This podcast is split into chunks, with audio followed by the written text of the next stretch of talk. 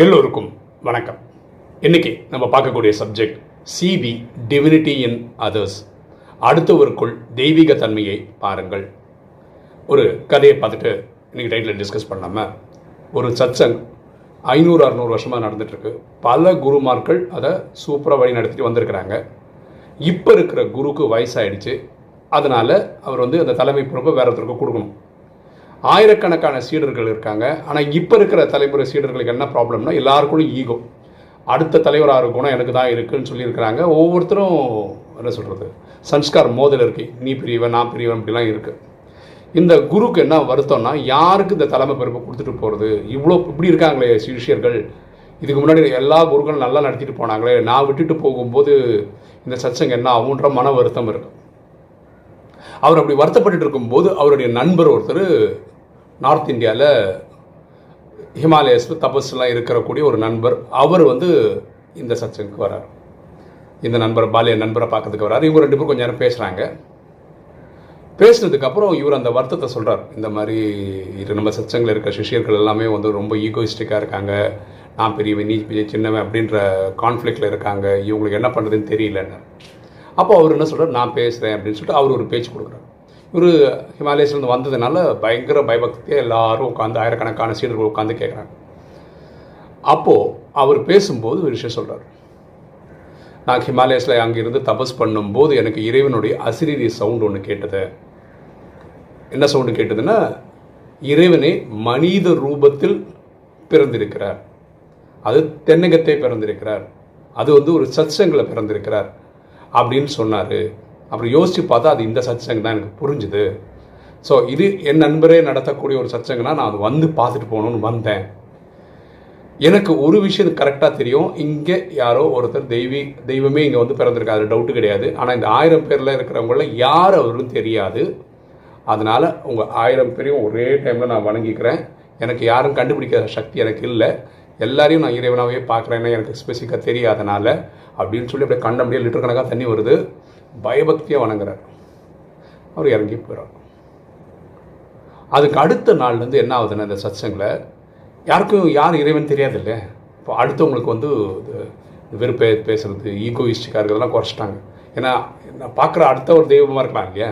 அப்படி பயங்கரம். பொழுது ஒரு மாதத்துக்குள்ளே இந்த சச்சங்களை வந்து எல்லாருக்கும் அந்த குருக்கான குவாலிட்டி வந்துடுச்சு. ஓகேவா ஸோ இவர் நண்பர்கிட்ட பேசி வச்சு அப்படியே ஒரு கதை சொல்லி இதை மாற்றிருக்கலாம் என்ன வேணால் நடந்திருக்கலாம். இந்த சச்சம் கூட ஒரு நல்ல ஒரு மாற்றம் வந்துச்சு. இப்போ நம்ம ராஜயோகத்துக்கு வருவோமே. ராஜயோகத்தில் பரமாத்மா ரொம்ப பியூட்டிஃபுல்லாக சொல்கிறார் நான் மனித பிறப்பு எடுப்பது இல்லைன்றார் சரியா? அப்போ அது கதை தான். அவர் பிறப்பு எடுக்கிறதில்ல ஆனால் நைன்டீன் தேர்ட்டி சிக்ஸ்லேருந்து நைன்டீன் சிக்ஸ்டி நைன் வரைக்கும் லேக்ராஜ் என்ற பெரியவர் ஒரு வைர வியாபாரி அவருக்கு பிரம்மான் பேர் வச்சார். அவரோட சரீரத்துக்குள்ளே வந்து பரமாத்மா இந்த நாலேஜ் எடுப்பார். கிளாஸ் எடுத்து முடிச்சோன்னா அவர் சாதிதாமல் போயிடுவார். வீட்டுக்கு போயிடுவார்.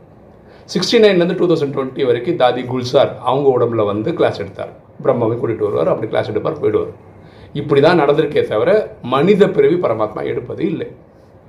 ஆனால் நம்ம இதுலேருந்து என்ன எடுத்துக்கலாம்னா இப்போ நிறைய சென்டர்ஸ் இருக்குது நூற்றி நாற்பது கண்ட்ரியில் இருக்குது அங்கங்கே சென்டர்ஸ் இருக்குது ஒரு விஷயம் நமக்கு என்ன தெரியும் நாலேஜ் படினா ஒம்பது லட்சம் பேர் வந்து எண்பத்தி நாலு பிரிவுகள் இருக்கிறாங்க ஃபஸ்ட்லேருந்தே நடிக்கிறாங்க. அதாவது ஒம்பது அப்படின்னா எண்பத்தி நாலு பிரிவினா என்னன்னா ஸ்ரீ கிருஷ்ணர் காலகட்டத்திலேருந்து வாழ்ந்தவங்களும் இருப்பாங்க.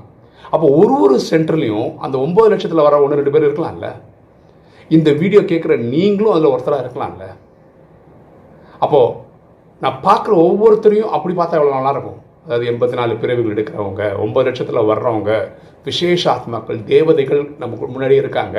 அது நீங்களாக இருக்கலாம் இல்லையா? அப்படி இருக்கும்போது நான் எப்படி உங்களுக்கு மரியாதை கொடுக்காம இருக்க முடியும்? நேற்றைய வானிலை பரமாத்மா சொல்கிறார் வயசு சின்னவங்களா இருக்கட்டும் வயசு பெரியவங்களா இருக்கட்டும் அவங்களுக்கு நீங்கள் மரியாதை கொடுங்க.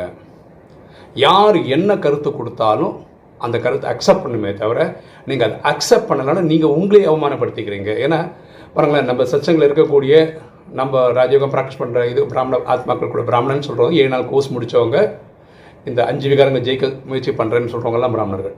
ஓகேவா ஸோ இவங்களுக்குள்ள ஒரு என்ன சொல்கிறது தெய்வீக தன்மை யார்கிட்டயும் இருக்குது அது யார் நீங்களாக கூட இருக்கலாங்க அப்படின்னு ஒவ்வொருத்தரை பார்த்தீங்கன்னு வச்சுக்கோங்க நீங்கள் வந்து ஒரு கான்ஃப்ளிக்ட்குள்ளே போக மாட்டீங்க கரெக்டாக எப்படி இந்த சத்சங்குள்ளே அப்படி ஒரு மாற்றங்கள் வந்ததோ இவ்வளோ நாள் அடிச்சுக்கிட்டாங்க பிடிச்சிக்கிட்டாங்க ஈகோயிஸ்டிக்காக இருந்தாங்க டக்குன்னு எல்லாருக்குள்ளேயும் தெய்வீகத்தன்மை இவராக இருப்பார் அவராக இருப்பார் தேட ஆரம்பிக்கும் போது எல்லாரும் நல்லவங்களா ஆயிட்டாங்களோ நம்ம பார்வையும் அப்படி மாற்றிட்டா எவ்வளோ நல்லா இருக்கும் பாருங்க. எல்லாருமே அந்த ஒம்பது லட்சம் வரக்கூடியவங்க தான் நம்ம முன்னாடி இருக்கவங்க அப்படின்னு பார்க்க ஆரம்பிங்களேன். அப்போ எல்லாருக்கிட்டையும் இருக்க நன்மையை மட்டும்தான் நம்ம எடுப்போமே தவிர குறைகளே கிடையாது. ஸோ எல்லாருக்கிட்டையும் இருக்க தெய்வீக தன்மையை மட்டும் பாருங்கள் டிவினிட்டியை பாருங்கள் இந்த கதையை படித்தேன் ரொம்ப நல்லா இருந்தது. அது உங்கள் கூட ஷேர் பண்ணலான்றது தான் இந்த வீடியோட நோக்கம். ஓகே இன்றைக்கி வீடியோ உங்களுக்கு பிடிச்சிருக்கு நினைக்கிறேன். பிடிச்சவங்க லைக் பண்ணுங்கள் சப்ஸ்கிரைப் பண்ணுங்கள் ஃப்ரெண்ட்ஸ் சொல்லுங்கள் ஷேர் பண்ணுங்கள் கமெண்ட்ஸ் போடுங்க. தேங்க்யூ